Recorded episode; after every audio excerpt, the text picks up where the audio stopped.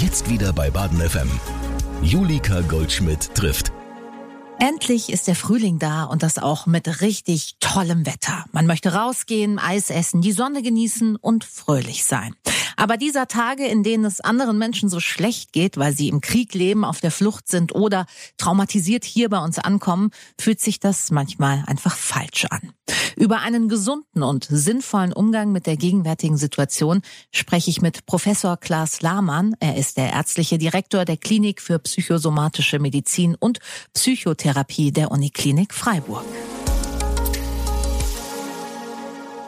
Herr Professor Lahmann, ich fühle mich im Moment schlecht, wenn es mir gut geht, weil es anderen so viel schlechter geht. Was ist das? Schlechtes Gewissen, würde ich sagen. Mhm. Ähm, aber natürlich jetzt im Ernst ähm, ein, ein Phänomen, was viele jetzt im Moment beobachten. Ähm, das ist ein bisschen wie so ein Kontrastierungseffekt. Also wir erleben uns ja häufig im Kontrast gegenüber etwas anderem. Also wenn das Wetter gestern schlecht war und es heute gut, geht es uns besser, als wenn das Wetter gestern schon gut war und heute mhm. ist es auch gut. Wenn es anderen Menschen schlecht geht, erleben wir manchmal äh, ja dann erst so ganz bewusst, wie gut es uns eigentlich geht. Und durch dieses Erleben wird dann eben sekundär häufig so eine Art schlechtes Gewissen angestoßen. Also das ist was, was viele Menschen gerade mhm. erleben. Kann ich, darf ich mich freuen? Kann ich, darf ich denn eigentlich in Urlaub fahren? Kann, darf ich denn essen gehen? Darf ich eine Party feiern? Ja. Wenn irgendwo anders jetzt Menschen sterben, wenn es denen so schlecht geht. Ja. Gerade jetzt auch durch die Geflüchteten, die sehen das ja vielleicht. Wie gehe ich denn damit um? Ja. So, also sehr verständlich eigentlich. Darf ich eine Party feiern? Darf ich essen gehen? Ja klar.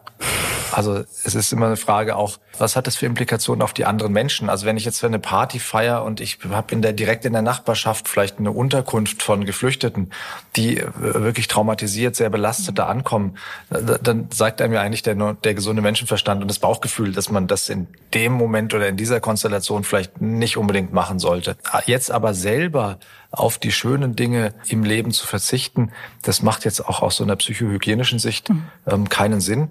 Und es ist ja auch interessant, wenn man mal tatsächlich sogar in die Region ähm, schaut. Also ich, ich jetzt selber habe natürlich auch nur die Informationen, die wir alle eben über die Medien bekommen. Aber ich habe mit Erstaunen einen Beitrag gelesen, in dem ähm, berichtet wurde, dass eben sogar Menschen in Kiew, als das Wetter jetzt besser wurde, dort es ein bisschen wärmer wurde, in einer Phase, wo richtig entspannt ist es da ja nicht, aber in ja. Stadtbereichen, wo es nicht ganz so gefährlich ist, dass mhm. die Leute das Frühlingswetter genutzt haben, um rauszugehen. Mhm. Also das ist eine gesunde menschliche Reaktion. Selbst in diesem Umfeld. Und wahrscheinlich im Moment wichtiger denn je. Ne? Also wir haben nicht nur diesen Kriegszustand, der uns nicht unmittelbar, aber doch irgendwo betrifft. Wir haben auch zwei Jahre Pandemie in den Knochen. Mhm. Es geht uns ja gefühlt kollektiv ohnehin schon nicht besonders gut. Also ist es gerade jetzt wichtig, Sie haben Psychohygiene angesprochen, gut zu sich zu sein, gut zu anderen zu sein? Ja, absolut. Also das, was uns krank macht, ähm, ist häufig auch nicht die Überbelastung und eine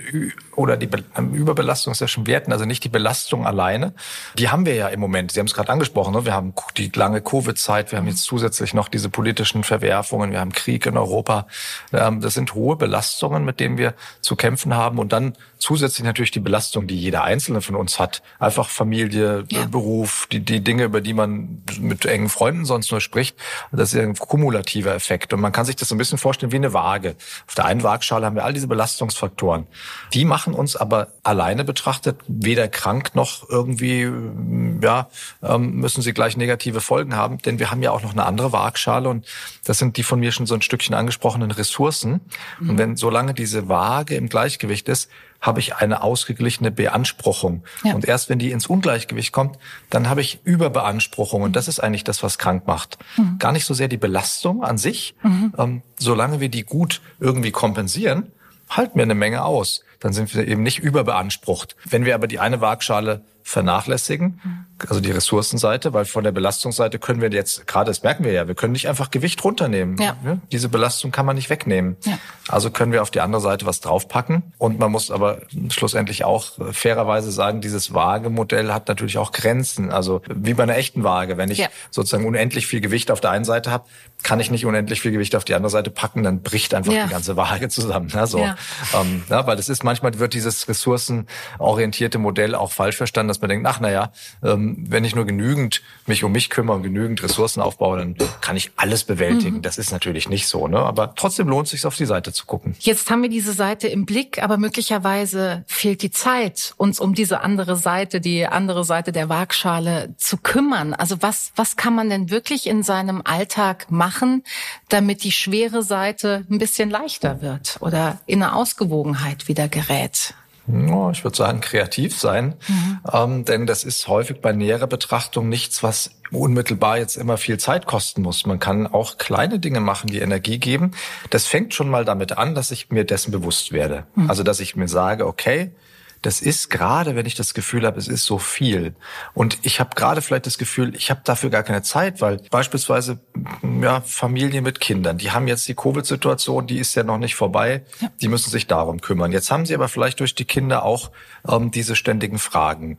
Mama, Papa, wie ist denn das eigentlich? Ähm, äh, kriegen wir jetzt irgendwie Krieg? Ist es schlimm? Wir haben jetzt welche vielleicht die, aus der Ukraine bei uns in der Schule irgendwann. Mhm. So, Jetzt muss, soll man sich darum kümmern.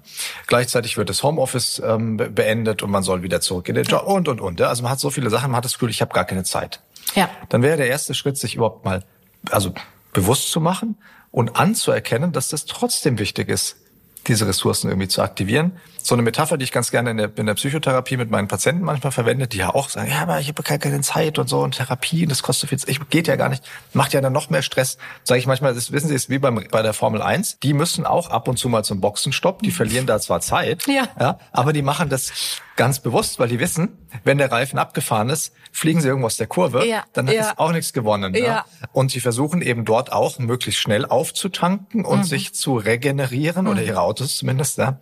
Aber sie investieren ein bisschen was. Mhm. Und das wäre so der erste Schritt. Akzeptieren, dass uns das halt gerade belastet, sich ein bisschen Zeit nehmen dafür. Und dann, wie ich gesagt habe, kreativ schauen, okay, wie geht denn das? Achtsamkeitsübungen. Ich persönlich bin jetzt nicht ein ähm, extremer Fan von diesem Achtsamkeitshype, der äh, ja. irgendwie gefühlt so ein bisschen durch die Welt läuft. Ähm, Absolut. Ja, das ist schon so ein bisschen, finde ich, manchmal wie drüber, aber Nichtsdestotrotz haben diese Achtsamkeitsansätze erstmal, ähm, will ich die gar nicht ähm, vom, vom Tisch fegen, sondern die haben was ganz Wertvolles. Die sind halt nicht alleine irgendwie das, der, der Glücksbringer, aber diese haben den Vorteil, dass man die sehr zeitsparend auch, auch anwenden kann. Kleine Achtsamkeitsübungen, dass man mal im Alltag irgendwie auch innehält. Ein Kollege von mir, ähm, Professor Schmidt hier aus meiner Klinik, der hat ein ganz interessantes Projekt gemacht. Die haben im Rahmen des Sonderforschungsbereichs Muße, haben die Achtsamkeitsinterventionen mit Assistenzärztinnen gemacht in der Klinik. Und selbst das hat viel gebracht. Also mhm. es ist möglich, sogar in so einem hektischen Alltag, ja, ja bisschen in so Momenten, wo man sich die Hände desinfiziert oder wäscht, wo man mal über den Gang läuft, da kann man eine kleine Achtsamkeitsübung machen.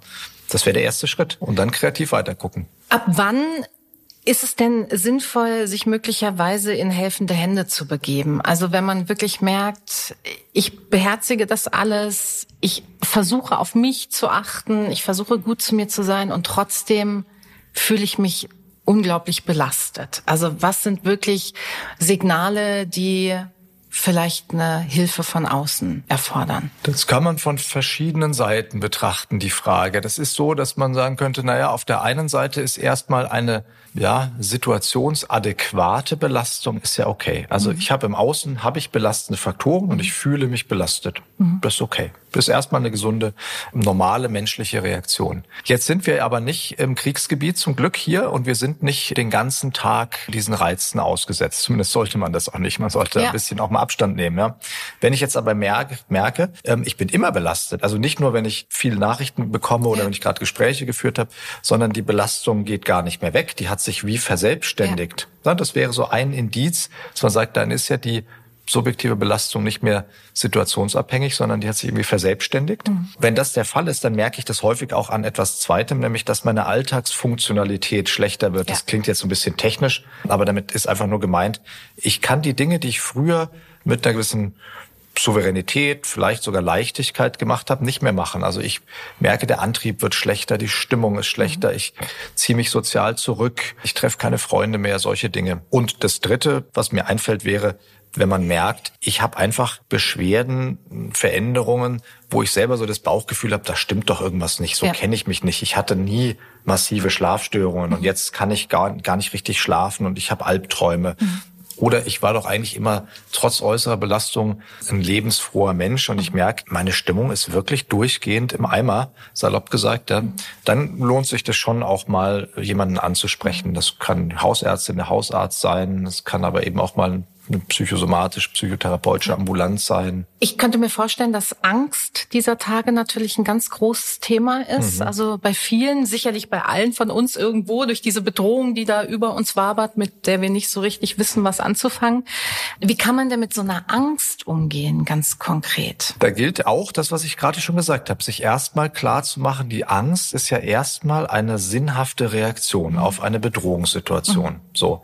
Ähm, und es ist ja eine gewisse Bedrohlichkeit schon da. Wir kriegen Dinge mit, die sind einfach unnormal. Das heißt, das ja. ist erstmal so ein gewisses Angsterleben auch normal. Ich sage ganz gerne bei solchen Gelegenheiten auch immer, man kann sich verrechnen, aber nicht verfühlen. Also das mhm. Gefühl ist da. Ne? Mhm. Das ist auch erstmal okay. Manche, manche versuchen sich das auszureden, indem sie sagen, na ja, aber ich muss mir doch keine Angst machen, weil, Punkt, Punkt, Punkt. Ja. Doch, es ist erstmal okay. Damit schafft man sozusagen wie so eine Art Raum um die Angst. Und mhm. wenn man die nicht versucht einzuengen und, mhm. und wegzumachen, dann wird sie schon mal so ein bisschen milder meistens, weil man nicht das Gefühl hat, jetzt muss ich auch noch gegen okay. mein eigenes Gefühl ankämpfen, ja, sondern zu sagen, ja, okay. Also erstmal einen Raum geben und das annehmen geben. und akzeptieren. Erstmal Raum geben, mhm. das annehmen, das mhm. akzeptieren.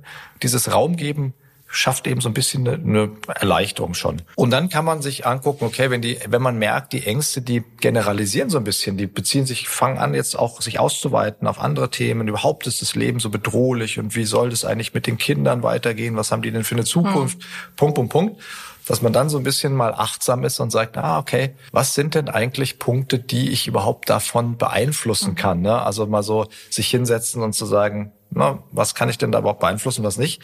Das stärkt so ein Stückchen auch die Selbstwirksamkeit, wenn ich nämlich dann die Dinge, die ich beeinflussen kann, auch ein Stückchen beeinflusse. Ja. ja. Manches kann man ja beeinflussen. Und das andere ist, und das ist auch in Richtung Beeinflussbarkeit, man kann den, die Ängste, auf der einen Seite habe ich gesagt, Raum geben. Das kann man auch ganz konkretistisch nehmen. Man kann denen einen Raum zuweisen, wenn man merkt, ich mache mir relativ viel Sorgen. Mhm aber ich muss ja irgendwie auch arbeiten, dann kann man sozusagen diese Sorgen auch auf einen späteren Zeitpunkt vertagen. Und das okay. muss man ein bisschen üben. Ja, also in der Verhaltenstherapie heißt es dann die, der Sorgenstuhl. Das ist wirklich okay. so eine Übung, dass man sagt, jetzt da versuchen wir die Patienten anzuleiten, die, die Menschen und zu sagen, versuchen Sie mal, sich abends eine gewisse Zeit zu nehmen, Viertelstunde, 20 Minuten, eine halbe Stunde, mhm. länger würde ich das gar nicht machen. Setzen Sie sich auf einen Stuhl, vielleicht wirklich immer den gleichen Stuhl und da nehmen Sie sich Zeit, diesen Sorgen mal nachzugehen. Mhm. Das kann man richtig üben. Weil man hat so das Gefühl, aber ich muss jetzt darüber nachdenken und man kann lernen, diese Sorgen wie in so eine Art Zwischenspeicher zu stecken, zu sagen, okay, okay. Da, darüber denke ich später nach und abends setze ich mich mal hin und dann mache ich mir mal jetzt die ganzen Sorgen des Tages. Das hat zwei Effekte. Das eine ist, dass man tatsächlich diese Zeit nutzen kann und schauen kann, na ja, wie gehe ich denn damit um? Kann ich wirklich vielleicht konkret was machen? Mhm. Also Richtung dieser Selbstwirksamkeit. Und zum anderen merken wir dann relativ schnell, dass manche Sorgen sich über den Tag dann schon wieder verloren haben. Ja? Ich wollte gerade sagen, und manchmal hat man vielleicht auch einfach abends keine Lust mehr, sich nochmal Sorgen zu Ganz machen. Ganz genau. Und das ist der Effekt. ja. Und dann ja, denkt, merkt man, ah, okay, nee, jetzt also nicht, boah, es war schon anstrengend genug, ja. jetzt äh, soll ich mir noch Sorgen machen. Okay. Diese Übungen klingen auch so ein bisschen natürlich, ja, fast ein Stückchen auch albern, aber die sind, das sind etablierte Techniken aus der Psychotherapie, ja, okay. die wirklich funktionieren. Mhm. Man muss es, wenn man merkt, das belastet einen doch mehr, als einem lieb ist, man muss dann solche Sachen auch mal ausprobieren, um ja. überhaupt einen Effekt ähm, beurteilen zu können. Oder? Absolut. So. Also kann man sagen, wie lange man das üben muss, bis das wirklich äh, wirkungsvoll sein kann? Boah, ich würde sagen, so ein, zwei Wochen sollte man sich da schon geben. Also es ist jetzt nicht so, wenn ich das ein, zwei Tage mache, dass ja. ich dann sofort einen Effekt habe, weil man also auch diesen Zwischenspeicher sich anzueignen und zu sagen, okay, ich park das jetzt mal. Das dauert schon eine Zeit. Also da würde ich mich nicht unter Druck hm. setzen. Wenn man sich sehr viel informiert, was man vielleicht tut in solchen Ausnahmesituationen, dann hat man ja im ersten Moment das Gefühl, ich informiere mich jetzt und durch Anhäufung von Informationen kann ich mich vielleicht beruhigen. Oft ist ja genau das Gegenteil der Fall. Also man liest unterschiedlichste Quellen, die einen sagen das, die anderen sagen das. Steht uns der dritte Weltkrieg bevor, wird er den roten Knopf drücken. Was sagen Sie denn zum Thema Medienumgang? Egal, ob wir jetzt über eine Pandemie sprechen oder über diesen Krieg. Gibt es da ein probates Mittel, an dem wir uns orientieren können? Mhm. Eigentlich bräuchte man bei Medien auch so einen Beipackzettel. Wie ja, wirklich. Oder wie wir es kennen aus dem aus der Werbung immer so bezüglich Nebenwirkungen, Farben, wie ein Arzt und Apotheker oder ein, ein bis zweimal am Tag. Maximal. So. Die Dosis macht das Gift. Mhm. Das gilt auch beim Medienkonsum. Ja. Und Sie sprechen da schon was ganz Wichtiges an. Die Empfehlung ist, den Medienkonsum auch zu begrenzen. Mhm. Also und diese Begrenzung, interessanterweise, ähm, ich will jetzt hier nicht ähm, so eine assoziative Schleife drehen, aber Begrenzung ist ja im Leben überhaupt manchmal ganz wichtig. Also es ist das Gleiche gilt für die e- E-Mails. Wenn Sie mhm. 50.000 Mal am Tag Ihre E-Mails beantworten, dann kommen Sie in Stress. Wenn Sie 50.000 Mal am Tag Online-Nachrichtenportale aufrufen, mhm. dann hat man nachher schlechte Laune. Ich kenne ja. das von mir selber auch, ja. dass ich dann manchmal dazu neige, in so Phasen unbewusst oder unwillkürlich dann viel zu häufig nachzugucken mhm. und dann merkt man erst nach ein paar Stunden, jetzt habe ich irgendwie zum zehnten Mal auf Aktualisieren gedrückt ja. und man merkt richtig, die Stimmung wird, wird schlechter, das nervt dann alles. Kurzum, die Empfehlung ganz klar begrenzen hm. Also bestimmte Zeiten zu definieren oder zu sagen, ich schaue einmal am Tag abends die Nachrichten und morgens lese ich die Zeitung. Ja. Zum Beispiel. Ja, so. Und zwischendurch ist mal Ruhe. Mhm. Da passiert nichts. Wir sind nicht im Auswärtigen Amt, im Krisendienst. Wir brauchen das nicht tagesaktuell oder wie soll ja. ich, jetzt Sie vielleicht noch eher ne, in Ihrem mhm. Beruf, aber mhm ich bin nicht bei der DPA, ich muss jetzt nicht irgendwie ja. den Presseticker den ganzen Tag verfolgen. Mhm. Das ist eine sehr, sehr klare Empfehlung, da den, den Konsum auch zu begrenzen. Sprechen wir noch mal ein bisschen über Ablenkung oder das, was wir äh, für uns tun können, wenn das alles nicht mehr gut hilft. Also eine Runde um den Block gehen, Achtsamkeitsübungen machen, eine Folge der Lieblingsserie auf Netflix gucken. Was wäre denn dann der nächste Schritt, um irgendwie vielleicht aus so einer Gedankenspirale, durch die man äh, durch übermäßigen Medienkonsum beispielsweise oder eben eine Angst reingekommen ist, wieder rauszukommen. Die eine Zauberstrategie gibt's nicht. Mhm. Wenn ich die hätte, wäre es natürlich cool. Ne? Ja, aber, hätten Sie wahrscheinlich ja, weniger Arbeit. Hätte ich weniger Arbeit. Ja. Dann könnte man so ultra-Kurzzeittherapien machen, in dem man ja. so, aber man kann da schon was machen. Das eine ist so ein bisschen ja wie, wenn man mal sagt, gespart wird in den guten Zeiten oder in den mhm. fetten mhm. Jahren sozusagen. So kann man auch mal, wenn es einem ganz gut geht, wenn man nicht gerade unter hohem Stress ist, sich tatsächlich so eine Art Ressourcenliste machen. Mhm. Ähm, auch das, alle die Dinge, die ich jetzt so ähm, in, den, in den Raum stelle oder erwähne, die muss man ja nicht machen, aber man kann sie machen und man kann sie natürlich auch für sich machen. Man muss ja, ja nicht mit jemandem drüber sprechen und dann sich den Vorwurf einfahren, man, man sei jetzt irgendwie so psychologisieren unterwegs spricht ja nichts dagegen, auf dem Handy oder im ähm, Notizbuch sich tatsächlich mal so eine Liste zu machen. So ähnlich wie bei Kindern. Also vielleicht erinnern Sie sich noch, wenn uns früher langweilig war, dann ist uns ja überhaupt keine Idee gekommen, was man machen könnte. ja, wenn man so eine Liste hat war das an schön. Dingen, na, was man, man alles machen ja. könnte, ja, ja. dann sagt man, eigentlich habe ich gar keine Lust, aber am, am ehesten jetzt, wenn ich so sehe, das stimmt schon, am ehesten könnte ich dieser jenes machen. Mhm. Ne? Und so eine Ressourcenliste sich mal zu machen, wo kleine und große Dinge draufstehen, mhm. dann fällt einem in so einer Phase von Stress, von Belastung schon am ehesten was eines, was sagt, ach stimmt, an das Café, mein Lieblings, also eigentlich bin ich da früher ganz gerne gegangen. Ich könnte da hinspazieren und einen Kaffee trinken mhm. oder einen Kuchen essen oder ich könnte da das machen oder ich könnte die Freundin anrufen oder ich könnte, stimmt, ich wollte mal meine, meine iTunes Musiksammlung mhm. ordnen mhm. oder so, ja, oder irgendwie solche Sachen. Also mal so eine Ressourcenliste ganz konkretistisch sich mhm. aufzuschreiben. Mhm. Das wäre eine Möglichkeit. Wenn Sie jetzt sagen, na ja, wir kennen auch dieses, man verstrickt sich so in dieses immer wieder in so Sorgenspiralen kommen. Und wir sind immer noch in dem Bereich, wo ich sage, man bräuchte nicht unbedingt äh, professionelle Hilfe, ja. ne, sondern was ich selber machen kann. Ja. Man kann auch selber, ähnlich wie mit dem Sorgenstuhl, auch wieder eine eher verhaltenstherapeutische Technik, man kann so eine Art Stopptechnik, Gedankenstopptechnik üben. Das ist auch sowas. Klingt jetzt erstmal ein bisschen seltsam, aber wenn man das übt, funktioniert es, dass man sich selber wie so ein Stoppsignal setzt. Das kann ein ja, kurz meine Hände klopfen mhm. sein oder auch einfach ein innerliches Stopp sagen okay. oder ein bestimmtes auf irgendein bestimmtes, was ich einen netten Deko-Gegenstand gucken und immer wenn ich da drauf gucke, den verbinde ich damit, sagen, wenn ich da hingucke, dann ist Stopp innerlich. Mhm. Ne? Dann fängt natürlich der Sorgen, kann man sich vorstellen, ne, der Sorgenkreislauf gleich wieder von vorne an. Aber wenn man das übt und nochmal übt und nochmal übt, dann funktioniert das ganz gut, dass man mal so kurz diese Zäsur reinkriegt. Mhm. Das kann man dann zum Anlass nehmen, zu sagen, okay, jetzt das speichere ich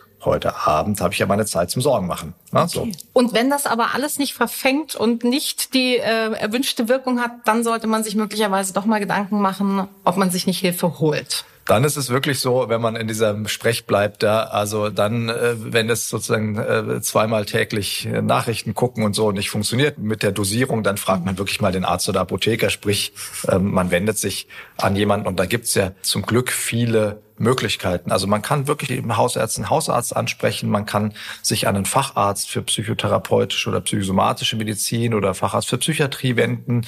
Ähm, man kann zu einem psychologischen Psychotherapeuten gehen. Also wenn man Psychotherapie äh, googelt, da kommt ja sehr, sehr viel. Ja. Es gibt auch Beratungsstellen natürlich. Ähm, die ganzen Beratungsstellen stehen zur Verfügung. Hier im, im, im Freiburger Raum sind die Adressen auch im Internet zu finden, in, in den Zeitungen. Also es gibt zum Glück relativ viele Angebote. Die können sich wahrscheinlich äh, jetzt gerade im Verlauf der vergangenen zwei Jahre über mangelnde Arbeit nicht beschweren. Spüren Sie das, dass diese unglaublich belastenden Zeiten die Leute auch wirklich über die Maßen belasten? Das spüren wir auch. Also wir als Klinik jetzt hier, Klinik für psychosomatische Medizin und Psychotherapie, wir haben ja auch eine große Ambulanz. Wir merken das jetzt. Wir haben merken interessanterweise auch diese Covid-Pandemie haben wir erst mit einem, mit einem zeitlichen Versatz gemerkt. Dann natürlich im Krankenhausbereich, man geht nicht so gerne in eine Krankenhausambulanz oder ins Krankenhaus.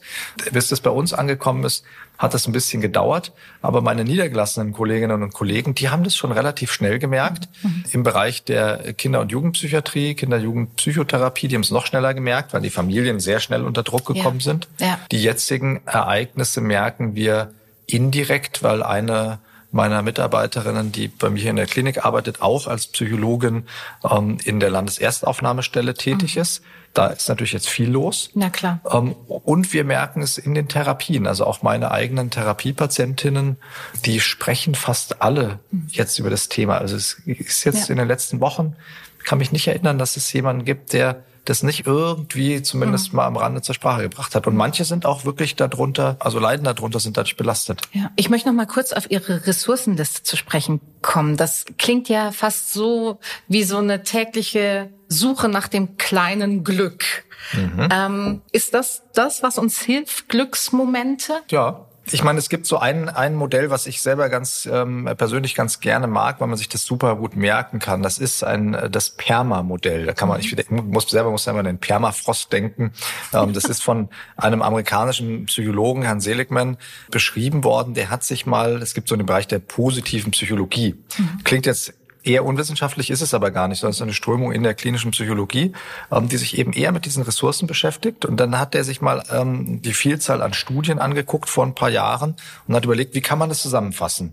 Und hat eben diese fünf Säulen, PERMA steht für, für fünf Säulen mhm. beschrieben. Und, und die erste Säule P ist Positive Emotions. Mhm. Also positive Gefühle, die kann man natürlich nicht einfach einschalten. Also man ja. kann nicht Think Positive machen. Aber ja. diese kleinen Dinge des Alltags, diese kleinen Glücksmomente, die Sie gerade angesprochen haben, derer kann man sich schon bewusster werden. Mhm. Auch wieder ein Rückgriff sozusagen auf unsere Kindheit. Wie haben wir es denn früher gemacht oder unsere Eltern mit uns oder wir mit den Kindern? Man stellt dann so Fragen wie, was war eigentlich das Schönste heute an deinem Tag? Mhm. Wo bist du denn mit dir zufrieden? Mhm. Solche Sachen, die setzen wir auch im Klinischen ein. Also wir üben dann mit dem Patienten so eine Art Glückstagebücher mhm. zu führen, dass man wirklich am Abend vorm Einschlafen entweder das wirklich aufschreibt oder zumindest sich innerlich das mal herholt, was ist mir denn heute gut gelungen? Womit bin ich denn heute zufrieden? Was war denn trotz allem Mist irgendwie gut? Ja. Sie haben es angesprochen vorhin hier, ich habe ja ein wunderbares Büro hier und draußen blühen die Magnolien. Ja. Jetzt kann man sagen, es ist wirklich gerade eine blöde Zeit, aber so ein Blick mal da raus, blühende Magnolien, so dieser leichte Nebel über dem Schlossberg, ja. toll, oder? Ja. So, wenn man sich das bewusst wird, dann kann man sich das schon einüben. Mhm. Ich habe ein, ein Fachbuch, da steht so ein bisschen blumig als Eingangszitat drin, auf die Dauer nimmt die Seele die Farben der Gedanken an. Mhm. Ja, sehr mhm. blumig formuliert, auf die Dauer nimmt die Seele die Farben der Gedanken an. Aber, aber man kann sich vorstellen, was gemeint ist, na klar. So. Ja. Rosa man, oder grau ist ein Unterschied. Ist ein Unterschied. Ja. Und man kann das so ein bisschen sukzessive sich einüben. Mhm. Und dann hat man schon die erste Säule dieses ähm, mhm. Perma-Modells, was ein, ein, ein, ja, eben wichtig ist. Und ich will das jetzt nicht überstrapazieren, dieses Wissenschaftliche, aber man kann sich dann schon sagen, na ja, das ist jetzt wirklich auch empirisch abgesichert, das bringt was. Ja. Und das E? Das E ist Engagement. Okay. Ja, also Engagement stärkt, das habe ich ähm, vorhin ja schon erwähnt, die Selbstwirksamkeit. Mhm. Ich bin in einer Situation, wo ich das Gefühl habe, ach du Mist, jetzt das kommt ja alles über uns. Mhm. Dieses Virus kommt daher, mit dem kann man nicht vernünftig reden und sagen, jetzt geh doch mal wieder nach Hause. Macht es nicht, ja, geht nicht. Ja. Ähm, die politischen Dinge, die da passieren, sagt man, ist ja total irre. Am ja. liebsten würde man hinfahren, mit irgendwie ein paar Leuten mal reden. Ja. ja geht, geht, natürlich auch nicht, ja. Okay. Man hat dieses Gefühl von Hilflosigkeit und das wissen wir auch, das ist ungesund. Das ist ein großer Teil auch, der so zu Traumafolgestörungen beiträgt. Und alles, was ich machen kann, wo ich das Gefühl habe, ich kann was machen, mhm. das ist gesund. Ja. Und Engagement ist ja eben etwas, was ich machen kann. Ich kann mich jetzt engagieren ja. für Menschen, ich kann spenden, ich kann mich in anderer Weise irgendwie engagieren. Und da weiß man eben auch, das ist was sehr Gesundes. Mhm. Selbst wenn ich wenig Zeit habe, kann ja. ich mich engagieren. Und wenn wir gerade dabei sind, die anderen Gerne. Säulen, oder, dann ähm, haben wir sie gleich zusammen. Das R, das ist ein, ein, englisches Modell. R steht für Relationships, also für Beziehungen, ähm, Beziehungen pflegen. Und das merken wir jetzt ja auch auf der einen Seite werden in, in diesen Kriegssituationen Beziehungen auseinandergerissen, Familien darunter, das ist eine, eine der schlimmsten Belastungen. Also Beziehungen sind so quasi die Quelle der, des größten Schmerzes eigentlich auch im Leben, wenn da irgendwas passiert. Mhm. Und gleichzeitig aber auch eine der größten Ressourcen. Ja. ja sieht man ja auch wie sich Freundschaften auch ja. nochmal intensivieren, ja. wie man sich gegenseitig unterstützt, Menschen dann irgendwie aufnimmt über Landesgrenzen hinweg und so weiter. Und das gilt natürlich jetzt nicht nur bezogen auf die aktuelle Situation, sondern ganz allgemein ja. Beziehungen total wichtig. Die ja. muss man aber auch ein Stückchen pflegen. Mhm. Also auch so ein bisschen so sloganartig, es gibt keine neuen alten Freunde. Ja man hat die alten, aber manchmal, ehrlich ja. gesagt, kenn, weiß nicht, wie es Ihnen geht, aber ich kenne das auch, dass ich die alten Freundschaften, die habe ich halt, ne? Dann ja, denkt man ja, immer total. so, die sind, die sind da. ja da. Mhm. Aber ab und zu muss man die auch mal pflegen. Na so. klar, ja. Ähm, und auch eben ja, nicht, das Gleiche gilt ja auch für Paarbeziehungen, wenn man so das Gefühl hat, ne, die habe ich ja, kann ich tagsüber mich irgendwie verausgaben. Ja. Und dann bringe ich so den, die, die Reste abends mit nach Hause von mir. auch nicht gut. Ne? Nee, die Reste. Ne? Schön. So, das, die ist ja ein bisschen wie das Überbleibsel vom Tage. Das ja, ja. schleppt ja. man dann nach Hause. Also Beziehungen pflegen. M ist Meaningfulness, ist Bedeutsamkeit. Also habe ich irgendwie eine Bedeutsamkeit im Leben, in dem, was ich tue, aber auch in dem, was ich so erlebe. Ähm, es gibt so einen schon lange verstorbenen Psychotherapeuten, Aaron Antonowski, Medizinsoziologe eigentlich, der mal das Modell der Salutogenese, also des Gesundbleibens entwickelt hat. Und er hat da, ähm, hat auch mit KZ-Überlebenden gearbeitet und hat gesagt, das ist ganz wichtig, dieses, dass wir so eine Art, ja, nicht nur Kohärenz erleben haben, also dass wir sozusagen die Dinge irgendwie in Einklang bringen können, sondern auch den Dingen einen Sinn geben oder in ihnen sehen können. Also, und das heißt nicht, dass man die Sachen dann gut findet, ja. aber dass man irgendwie das Gefühl hat, ich verstehe da was. Mhm. Und dazu hilft natürlich schon auch ein bisschen, sich zu informieren. Ja. Dazu hilft aber eben auch zu gucken, wo ist denn eigentlich mein Platz im Leben? Was mache ich denn jetzt gerade und wie kann ich so dazu beitragen? Und ich meine, das kann man jetzt für alle, für Covid und für das andere auch für Kriegssituationen verwenden viele haben ja eine Bedeutsamkeit. Allein die ganzen in einer Familie eingebundenen. Ich bin für die Kinder da, ich bin für die Kollegen da. Ich mache einen sinnvollen Beruf. Mhm. Viele Berufsbilder wurden total aufgewertet in den letzten Jahren. Finde ich, äh, finde ja. ich auch klasse, ja? ja. Reinigungskräfte. Ich meine, die haben früher immer so, manchmal auch, wenn ich Patienten habe, die haben gesagt, so richtig defizitär. Ja, ich bin nur Putzfrau. Mhm. Ah, ah, okay, ich bin Reinigungskraft. Mhm. Da sind wir aber froh. Mhm. Das ist total. Ja, so, ja. Also da hat sich viel Meaningfulness sozusagen auch entwickelt. Die Bedeutsamkeit. Und das A um das abzuschließen, in die letzte Säule von diesem Perma-Modell ist Accomplishment oder Achievement, also Dinge fertig kriegen, aber auch hinbekommen. Mhm. Ähm, so, also dass man sich nicht zu viel auflädt, das ist auch eine Gefahr, glaube ich, in der jetzigen Zeit, weil man hat so viel zu tun mit all ja. den Dingen, dass man nicht sagt, okay, ich mache das noch und das noch, sondern auch Dinge abzuschließen. Mhm. Und sich aber auch immer wieder mal zu vergegenwärtigen, ja, was kriege ich denn da eigentlich hin? Mhm. Die meisten Menschen kriegen doch relativ viel hin.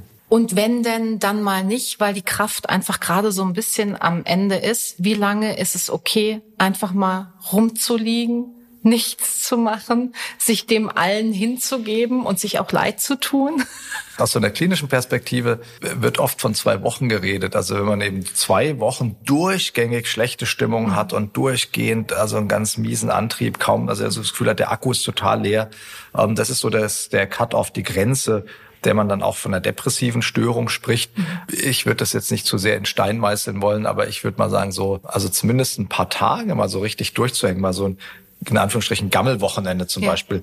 Da kenne ich auch einige Menschen, die dann, die dann ein schlechtes, schlechtes Gewissen bekommen und sagen, ah, oh, jetzt habe ich das ganze Wochenende rumgelegen.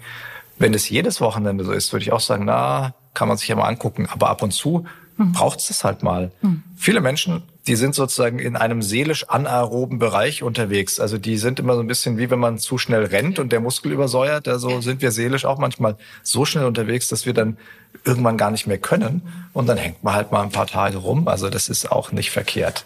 Und auch hier, die Dosis macht das Gift. Genau, die Dosis macht das Gift und man darf sich das auch mal erlauben, so wie Sie es gesagt haben, sich mal die Wunden zu lecken, ja, ja. Ähm, ein bisschen mal durchzuhängen. Auch in dem, was ich jetzt Ihnen so gesagt habe, das sind natürlich alles Anregungen, Impulse, die auch die Gefahr beinhalten, dass man das dann alles so hundertprozentig umsetzen möchte. Das geht nicht. Man kann nicht immer alle Perma-Säulen äh, super umsetzen. Man kann nicht immer den Medienkonsum begrenzen und immer ganz brav seine Ressourcen aktivieren. Manchmal hat man einfach auch keine Lust oder lässt sich mal gehen.